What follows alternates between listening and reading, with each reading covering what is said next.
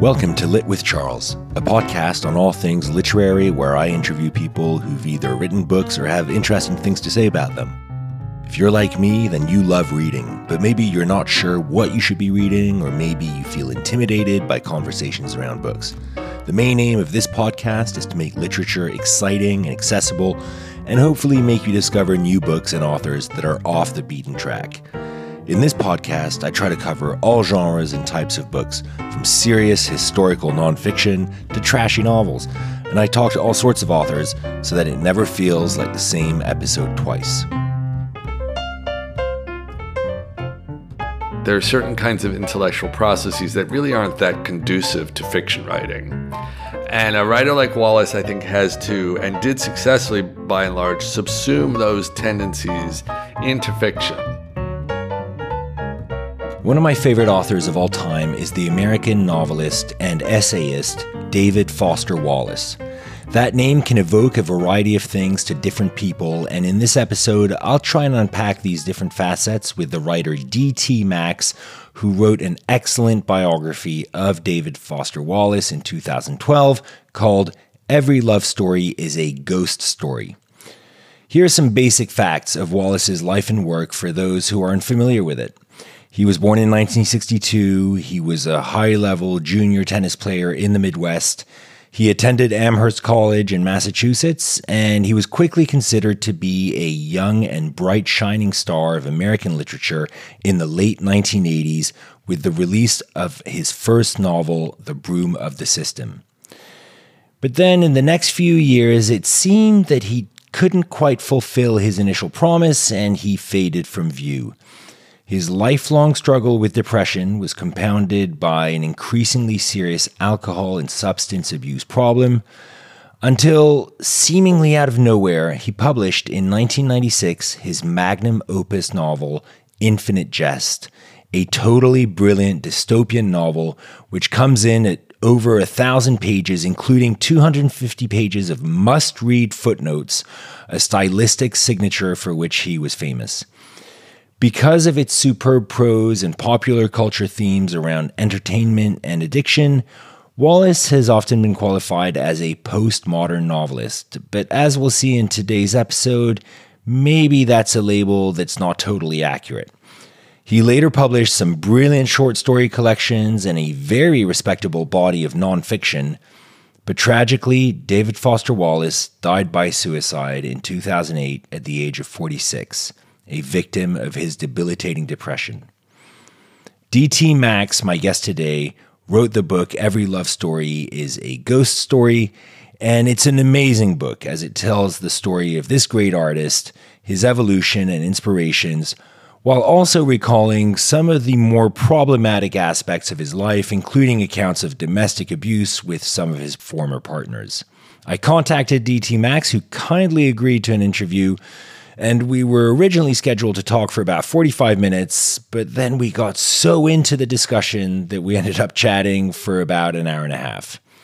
Therefore, exceptionally, I decided to split this episode in half, with the second part being released next week. This was one of my favorite interviews as it dealt in such depth with a writer who remains, despite his well documented flaws and issues, one of my favorite writers of all time. I hope you enjoy this week and next week's episode as much as I did. What prompted you to write this book? Why David Foster Wallace? The story of how I came to David Foster Wallace always disappoints the the true believers because I, I came to it in a fairly humdrum way. I've been a, a reader of Wallace's but it was actually my editor, David Remnick at The New Yorker, who, after Wallace's death, suggested that I write a, a piece about what had happened. And from there, I came upon the unfinished uh, manuscript that would become Pale King. And when I was done with the piece, you know, these New Yorker pieces are long. It was like 10,000 words. I didn't really feel I'd spend as much time as I wanted to spend with, with Wallace. I was just really getting into the work in a serious way. So you know, if in terms of party cards, I don't I don't have a low party card number, and and uh, don't pretend I do. You know, when when he was alive, I mean, again, I didn't know him, but I we traveled in sort of, to the extent you can say Wallace traveled in any crowd, we traveled in kind of parallel crowds. And he was, you know, he was somebody who's writing I had been interested in. I remember Broom of the System came out and I was just absolutely stunned. He and I were almost exactly the same age. I think that over time, I kind of let him drop a little bit, like many, many readers did. And then with his death, I kind of went back to him wholesale, trying to make up for, you know, the relationship that we hadn't really had while he was alive. Is that relationship that you didn't have while you were alive the ghost story of the title, perhaps? Is that the phantom? Well, interesting. I mean, I did always think it was a pretty good summary of what a biography is, which is that every love story is a ghost story because of course generally you write a biography if you're if you're even halfway sane you don't write a biography of a living person. You write a biography of a person after they're gone. So yeah that's an interesting and i think valid interpretation. The other interesting thing is that since the publication of the book i'd not really known where that line had come from every love story is a ghost story. And it's a weird story because I found it in some papers. I'm going to blank out on the name of the wonderful Australian or New Zealand writer uh, who wrote The Man Who Loved Children. But, but anyway, she had used that phrase in some papers I found. But what was weird was that, you know, there was no possible way that Wallace could have, or very, very unlikely Wallace could have possibly seen that phrase. So the phrase is actually also, interestingly, in Tim O'Brien's The Things They Carried. But it's weirdly enough only in the story version that was published in whatever magazine published it first. And he dropped the sentence in the book. So it wasn't until I was at some talk, I think, at the University of Maryland, that some very well educated English professor, I forget exactly who, said, I know where that's from. And I was like, no, it's not from the things they carried. And then he and I both went and found the, it was maybe Harper's that published it, but we found the original version and it was in there. And I confirmed it with O'Brien eventually. I mean, now it's clear. He did see Tim O'Brien talk at University of Arizona. Wallace did. So it all makes good sense. I just didn't have it at the time the biography was published. You write in the book, biography is an exercise in communal remembering. I like that phrase. You wrote this book at a time when the emotions uh, of a lot of the participants who must have worked with you were still very raw. Can you take us through that process of writing a biography so close to the death of the main protagonist? How do you think that the, proximity in time impacted the remembering and ultimately the book? Well, I mean, there was an advantage in that people remembered everything. And not only did they remember everything, they also were eager to try to find out the part of the story they didn't know. Because he was a very hidden individual. So, you know, you could speak with, I don't know, his sister and then speak with a girlfriend, and they'd almost have two totally different thoughts on who this person was who'd been in their lives. It's just hard. I mean, it's just literally hard to sit down with somebody especially because you know David died by suicide. It's just trying for them, and it's trying for you. It certainly would be easier in some ways today. You know, on the negative side, I mean, this is just kind of tradecraft. But when somebody di- dies young, as David did, they leave a very, very I didn't know any of this when I started the book, but they leave a very broad roster of people who remember them. So now here we are and we're 15 years out, right? And some of the people have died. I mean, the older people, many, some of the, his parents are gone now. Some of his professors are, are gone now, you know, so it gets harder in that way. And then, I mean, you'd have to acknowledge that, and this is nothing that a biographer can control for. In fact, I think it's, it's why biography is always interesting and always fresh is, you know, you're right in the environment that you're in and, you know, one thing that surprised me very much about the reception of the book was that, you know, people basically sort of ignored the darker side of Wallace in receiving the book. Quite honestly, I, I thought it would um, alienate a lot of fans. Mm-hmm. But I don't think people were, you know, I was surprised then at how much his, I mean, this is simplifying life, but how much his positive traits were reviewed and codified from the book and more recently, I've been surprised at, at how much the negative side of him has been reviewed. And the word isn't codified, but whatever the reviewed is, word is, you know. So, you know, a biography is done when it's done, but the atmosphere and the in which it lives changes over time. So when you write right after somebody's death, I think you probably kind of get what you deserve in that sense. Like you you know that even on a more literary level, the the verdict is not, so to speak, in. Uh, and I don't know that the verdict. I mean, I know what my verdict is about Wallace as a creative person, but I don't know that the verdict, you know, is in from the larger society. I mean, I, I would think as a writer, separate from the private life, the work is aged pretty well and is still being read at levels that I think many writers at just this period after deaths are often almost completely forgotten. You know, typically you die, get forgotten, and get revived, like sort of almost an F. Scott Fitzgerald type thing. You know, now Wallace was never forgotten. Now that may be because we live in the speeded up society that he, you know, that he had predicted. yeah, in Infinite Jest. I mean, he was, you know, I mean, to be fair, Infinite Jest isn't for me. Infinite, the strength of Infinite Jest is not its prognosticatory value. If I mean, that stuff is all pretty well underway. Mm-hmm. Yes. When he when he published the book, he didn't publish the book in 1972. You know. I agree with you. It's yeah. a, a, lot of people say, "Oh, he predicted so much." Actually, a lot of it, as you say, was underway.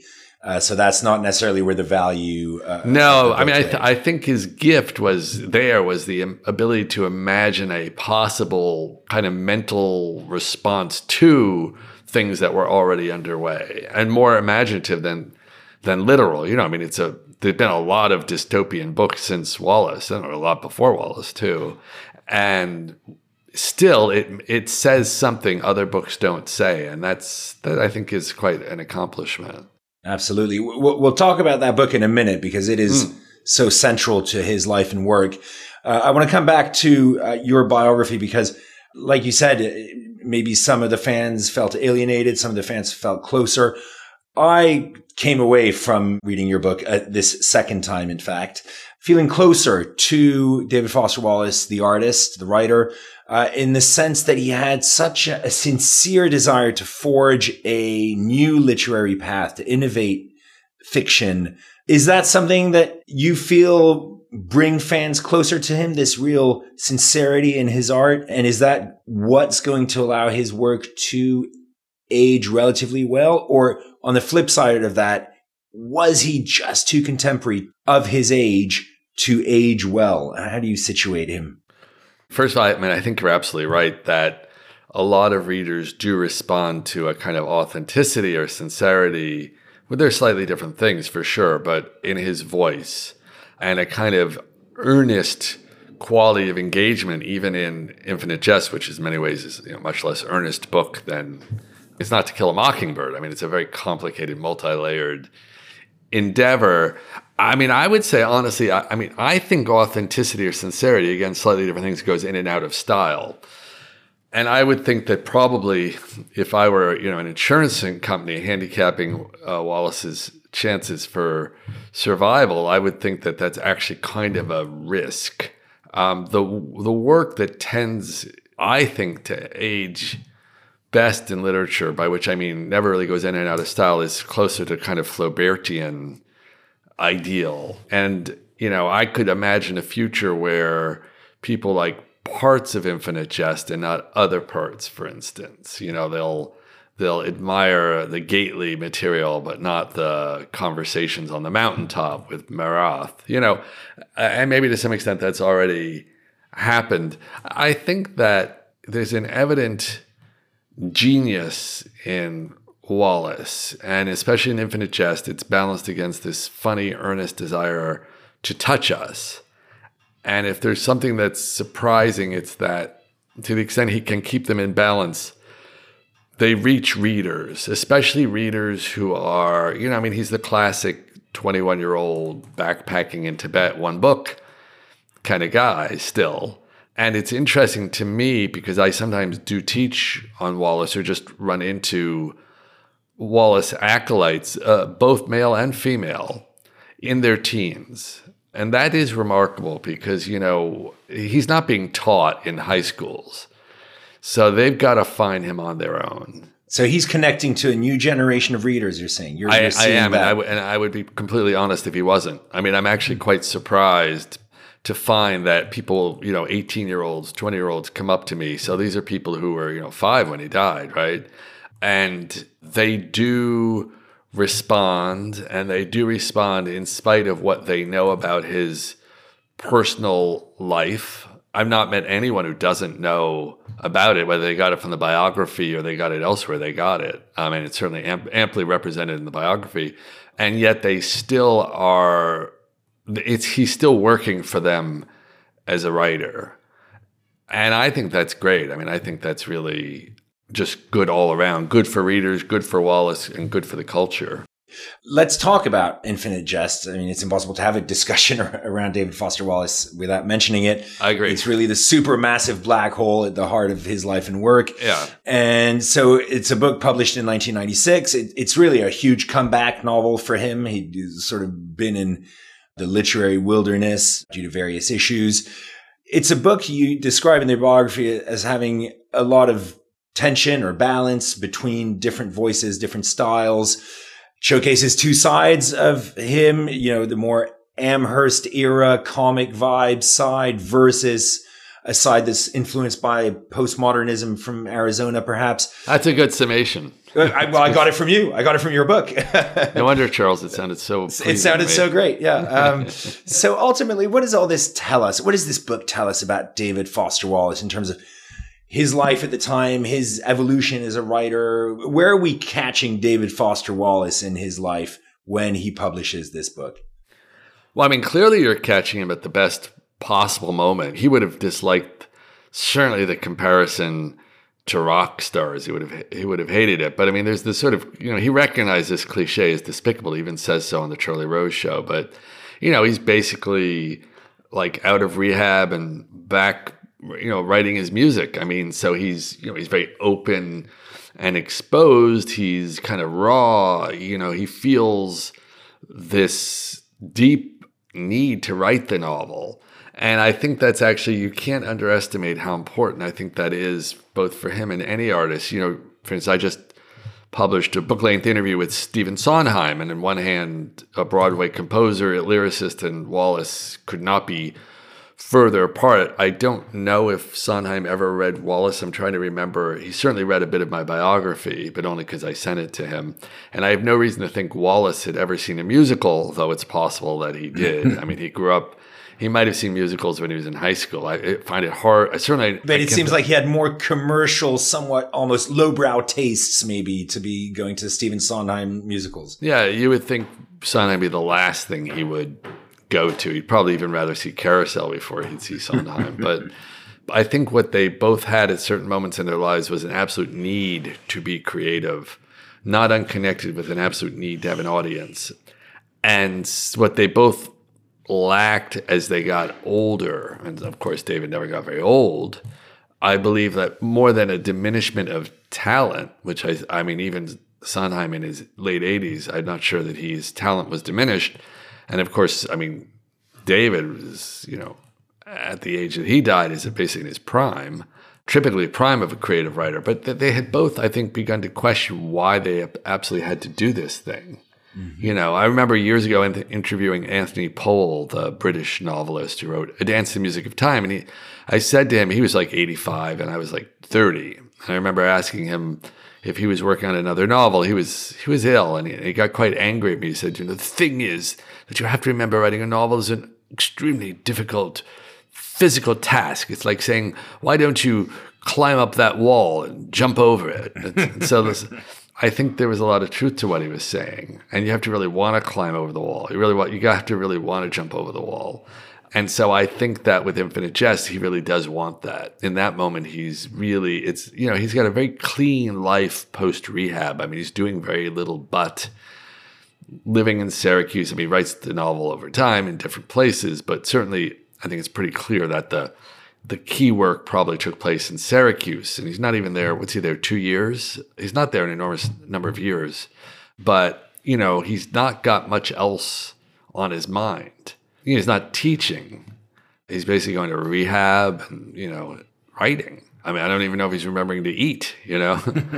and that's a very pure place for him to be in as a, as a creative person. And so, you know, I mean, I think you can see among other things you'd have, one thing you'd have to say about Infinite Jest is it's, it's an enormous work to hold in your head as a creative writer. You know, it's just a very big work. I don't just mean lengthwise. I mean because it spans so much, because it has sections that seem sort of under, unrelated to other sections, but have to connect in some some way because of the intensity of the writing on Gately. Even the parodies, you know, the Marathe stuff in the mountains, just not that easy to commit to. I mean, it's very easy, I think, as a creative writer go, no, let's just cut that. And he doesn't cut it. You know, I'm sure it occurred to him he could cut it, and he didn't.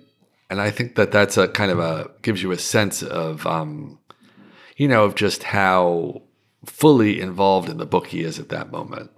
So I don't know if that's an answer to the question about. That's maybe an answer to the question why infinite jest then. I'm not sure it's an answer to the question why infinite jest at all. Mm-hmm. I don't have a simple answer to the like why did he write? You know, there were pieces of it lying around for a long time, as I discovered working on Every Love Story as a Ghost Story. There are pieces of it lying around for a long time.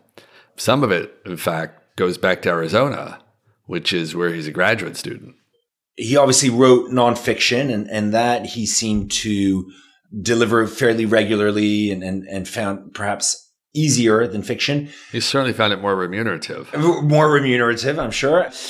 But with the fiction, one gets a sense that really this gestation period for Infinite Jest and then eventually for his last novel, The Pale King, is really a very intense process do you think he was overthinking uh, fiction maybe well and- isn't that the big question isn't that sort of um, the question that oblivion in part brings up right? Just um, to situate our listeners oblivion being a collection of short stories which he published in 2006 well so yeah so oblivion i think although some of the stories in it are quite remarkable seems to me to be a candidate for a book that was overthought and that consistently veers.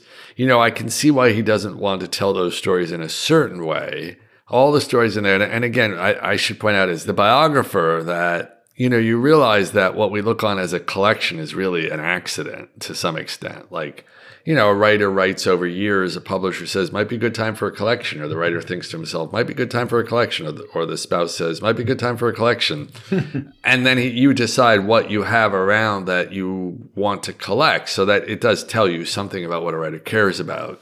But it is possible, I think, to make too much of the cohesion of collections just because as a reviewer, you got you got this bolus and you got to review it. But I think most of those stories seem to deliberately defy or defeat more simple narrative goals in a way that Infinite Jest doesn't. So Infinite Jest is a funny book because people always say, "Oh, you know, it became a kind of challenge book," which is not not my thing. Like I don't really care how long a book is or isn't. It's not, you know, I think after a certain point as a as a reader, like you stop caring about whether a book is 150 pages or 500 like you either want to pursue it or you don't. It's not like you've got trophies on the wall anymore you know like so infinite jest is not really a very hard book to read.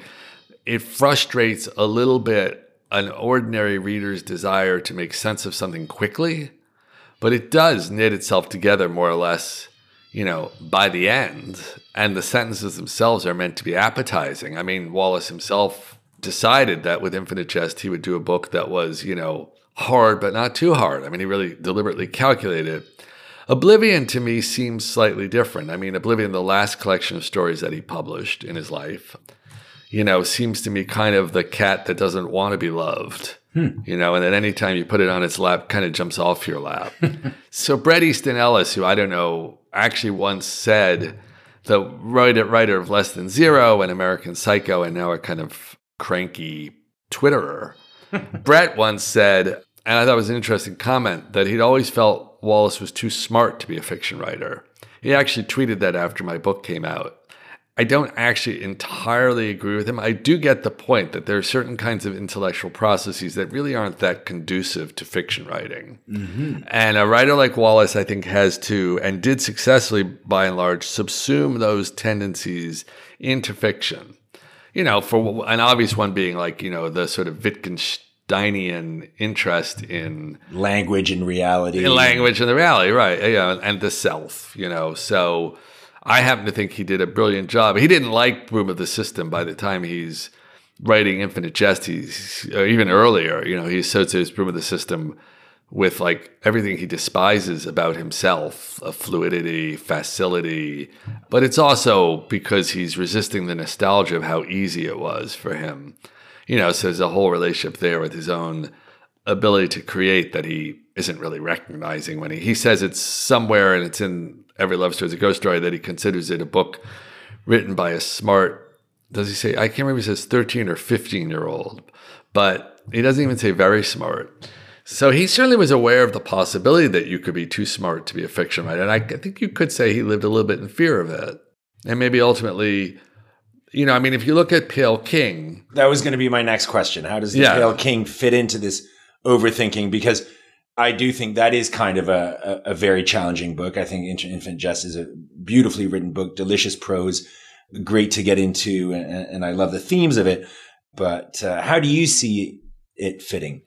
Well, there's many complexities to that question because we don't have a finished manuscript. We have, I think, a very, very able job that his editor Michael Pietsch was did with the highest standards, but it's still not a finished manuscript. I think a lot of the scenes are the most accessibly written prose that Wallace wrote outside of his nonfiction. I mean, they're very fluid set scenes, uh, which makes me suspicious that some of them were actually written a lot earlier.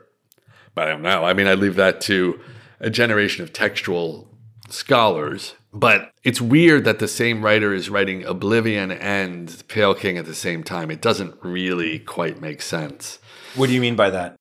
Well, I mean, Oblivion is so determined to be difficult, and The Pale King is really quite accessible. I mean, if, there's nothing, it's far easier a book to read than Infinite Jest, and even on the level of the sentence and the. character. I mean, he does things to create character. For instance, in a Pale King that he doesn't really do in Infinite Jest. I mean, it, parts of it are much closer to classic, you know, creative writing class writing. Obviously, the the trope of the key idea, which is how do you make boring things interesting, he overcomes in the conventional way, which is he makes the prose interesting, he makes the people interesting in their boredom, so that you don't really experience the boredom. You know, in other words, there's one brief moment where somebody's just turning pages, but that only lasts very briefly. I mean, much more of the book is it's like a novel. I mean, it's got places and ideas and persons and characters and conflicts and things.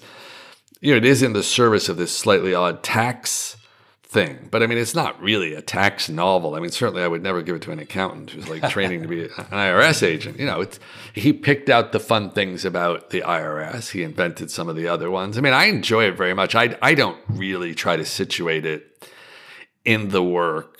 I just find there's too many unknowns, really, Charles, surrounding mm-hmm. what we think of it. I, if I kept up more, maybe with the academic information on it, because you know it's the only one where we have manuscripts.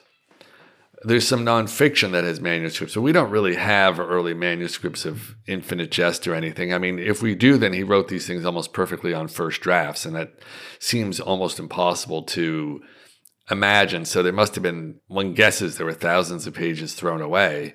We don't have them.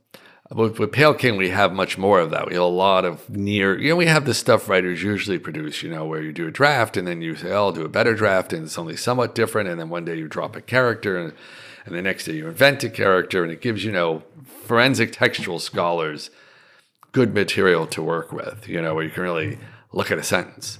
If I was reinventing Wallace Pale King, wouldn't be the last novel. right. I mean, and maybe it really wasn't, sort of. I mean, again, what pieces were lying around? I don't know. So I read your book when it came out. I reread it ahead of this interview. And one thing that struck me that I hadn't quite integrated the first time around as much as I did the second time around was the influence that he felt from two huge monuments of American literature, American fiction, and those two writers are Thomas Pynchon and Don DeLillo. What role do you ascribe to them in the literary development of David Foster Wallace throughout his career? I mean, they're both still alive and they both had their piece of influence. DeLillo was probably much closer to him than, than was Pynchon, but he's always kind of compared to the two. In fact, a, a thought occurred to me that right after the publication of Infinite Jest, Don DeLillo came out with his own version of a mega American postmodern novel, Underworld, in 1997. So, how does that all fit in? well, I mean, I think a couple of things stand out. One, I would at least argue, subject to your sending me back to the text, that Pynchon is the greater literary influence.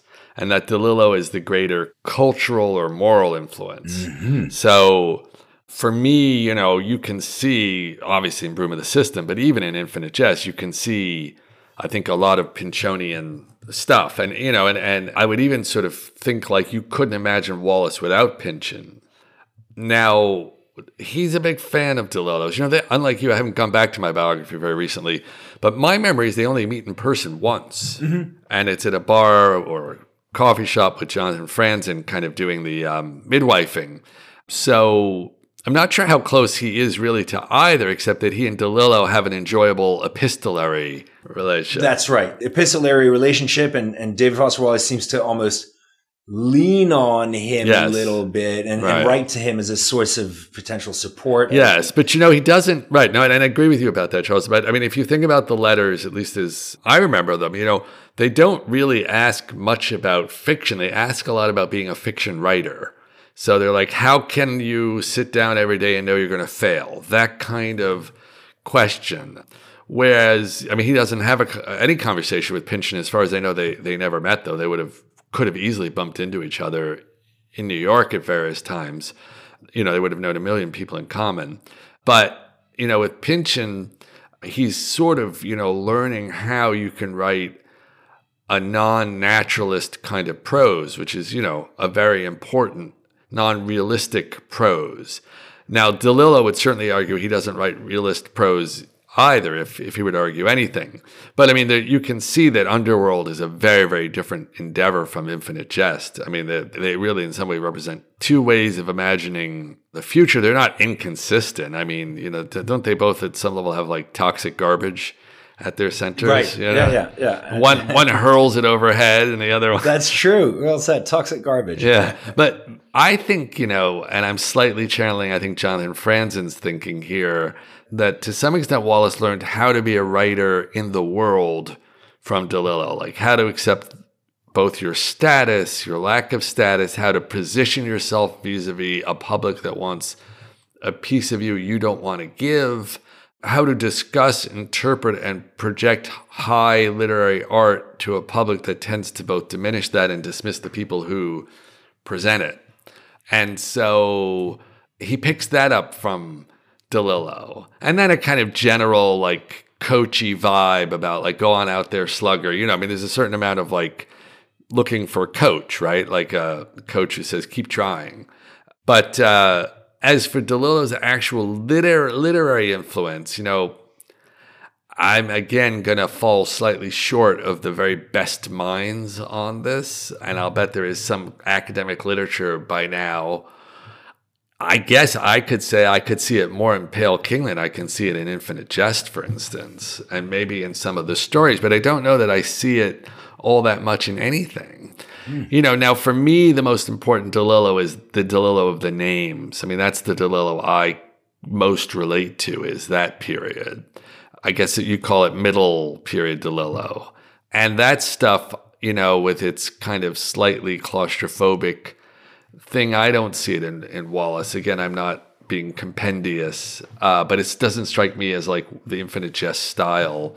You know, and I think we can agree, if we agree on anything, it's like Infinite Jest is what we have to pay attention to with Wallace. You know, I mean, we, we could spend our time spinning our wheels on Broom of the System or brief interviews. Girl with curious hair. Yeah, girl with curious hair, but we really have to, it's really Infinite Jest. You're like, you know, go big or go home. That I don't see a great overlap. So I think 92, 93 ish that he's writing those letters. So, you know, it's, uh, it's not unperformative itself in the sense that I don't think he's writing to DeLillo when he's working on the Pale King and things aren't going so well. I don't remember any letters from that time at all, actually. Sort of interesting. And in other words, my, my, my, point being, when he really desperately needs help, he doesn't turn to DeLillo. Now, he was married then and you yeah. know, he had other support. To broach a, a more painful subject, personally, from my perspective, I only learnt of his lifelong struggle with depression after his death. I had never really heard about it before then. And I, am not sure how well known this battle was to the outside world. His battles with addiction are, are much more obvious uh, and, and were maybe more apparent in his writing, but his depression not so much. Why is that, or or was it more visible? And I and I wasn't reading the right articles or I think the depression battle was not well known. I'm not sure how well known the addiction battle exactly was. He certainly fought that narrative. You know, I, am trying to think of particular examples, but it isn't. I, I believe he kind of evades it. He does two char- interviews with Charlie Rose, the then dominant talk show figure on public television. And if I remember right, in the first one, the first one he's with Jonathan Franz, and the second one he's on his own. But I believe in both, he kind of battles the idea that he is somebody who overcame addiction, even like fighting the idea and minimizing it. And then in the New York Times Magazine piece, which there's a profile of Wallace that came out with Infinite Jest, again, he doesn't contribute much to either of those narratives. So when I did the biography, you know, the first pieces of it come out after his death. His father speaks candidly to Bruce Weber of the New York Times, who's writing the obituary, about Wallace and depression, about his son and depression. And uh, they go into some detail. But even when I started the biography, you know, a great deal, I mean, no one really knew anything. I mean, his mm-hmm. friends knew something, but again, he was a very he was a very hidden guy. So you would think every one of his friends knew the same thing about depression and Wallace. Just not true. Nor did they all know the same thing about addiction and Wallace. And uh, so, for instance, you know, when I found out, for instance, that there are all these suicide attempts I don't think any of that had been written by anyone or was even widely known by anyone or even sort of known by anyone. And, and, certainly nobody knew of all the attempts. And even when I had published the book, I found out going around talking about it. I, I actually, like, for instance, I had not ever successfully found his roommate. There's a period in Wallace's life after he comes out of rehab where he lives in um, an area just outside of Boston with another guy who's also out of rehab and I didn't know much about that period because I could not find the guy. He lives up Mass Ave, um, Massachusetts Avenue. And um, that guy told me about like another attempt. I mean, attempt possibly in quotes, but where he like comes downstairs and finds that Wallace has like tried to hang himself from a spindle on their two story staircase. Point being, like, you know, I don't know how many people knew about that. Maybe only one person, you know, on the planet um, and the details of his antidepressants, you know, I don't even know that his family had all the information. I really pieced it together from disparate sources, everybody knowing something or other. Now, I mean, I think a perceptive reader, or even a moderately perceptive reader, reading, you know, you know, by Infinite Jest, he's famous enough for that New York Times Magazine profile to come out, which tells you some stuff. But is there something in Girl with Curious Hair that would make you know that he'd had battles with addiction? I'm trying to remember. I, off the top of my head, I, I don't really see that theme emerging in, in any yeah. of the stories. I can't get out of my head because of writing the biography that well, that he began to date shortly after publishing that book when he was living in um, in Illinois teaching at Illinois State. He he dated a woman who was in the mental health field, or actually, I think in child welfare. And she says she took one look at the picture on the back of Girl with Curious Hair and thought to herself, user. That's right. Yes. So, but it's hard to get that out of my head and think what would a what would a reader have known from that. So I didn't know. I mean, I didn't know any of this. When Wallace died, I didn't know that he'd had struggles with depression. I don't think I read the Times Magazine piece, the profile when it came out. Um, this is a, a, piece that ran right on the publication of um, of Infinite Jest, and that Wallace took great pains to evade the reporter and anything significant. I mean, he treated it kind of like a big game. You know, I think he did it because he had to. He wanted to get his book out. He felt he owed. the same reason most writers accept the job of being profiled. Like it's like the job of having a biography. On the one hand, you're honored, on the other hand, you know, your DeLilloian stance is to say no. Plus, you're afraid of what they'll find out. So, in his case, I don't think he wanted a long history of his suicide attempts, and I don't think they're in there. Um, now, the writer may have known them and not run them. That's also a possibility, or not, or, or known of them, but not well enough to document them.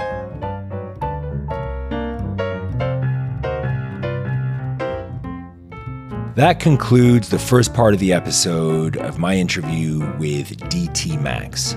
Stay tuned for next week where we discuss the personal flaws of the man and if and how they can be separated from the artist. as well as DT Max's recommendations on great books you've never heard of, and books that changed his mind, books that he enjoyed, and so on. Thank you so much for listening to this episode of Lit with Charles. If you have any suggestions or comments, you can always DM me on my Instagram account at Lit with Charles. I try to reply to all my DMs. If you enjoyed this episode, you should definitely subscribe or follow me, and more importantly, tell your friends and family.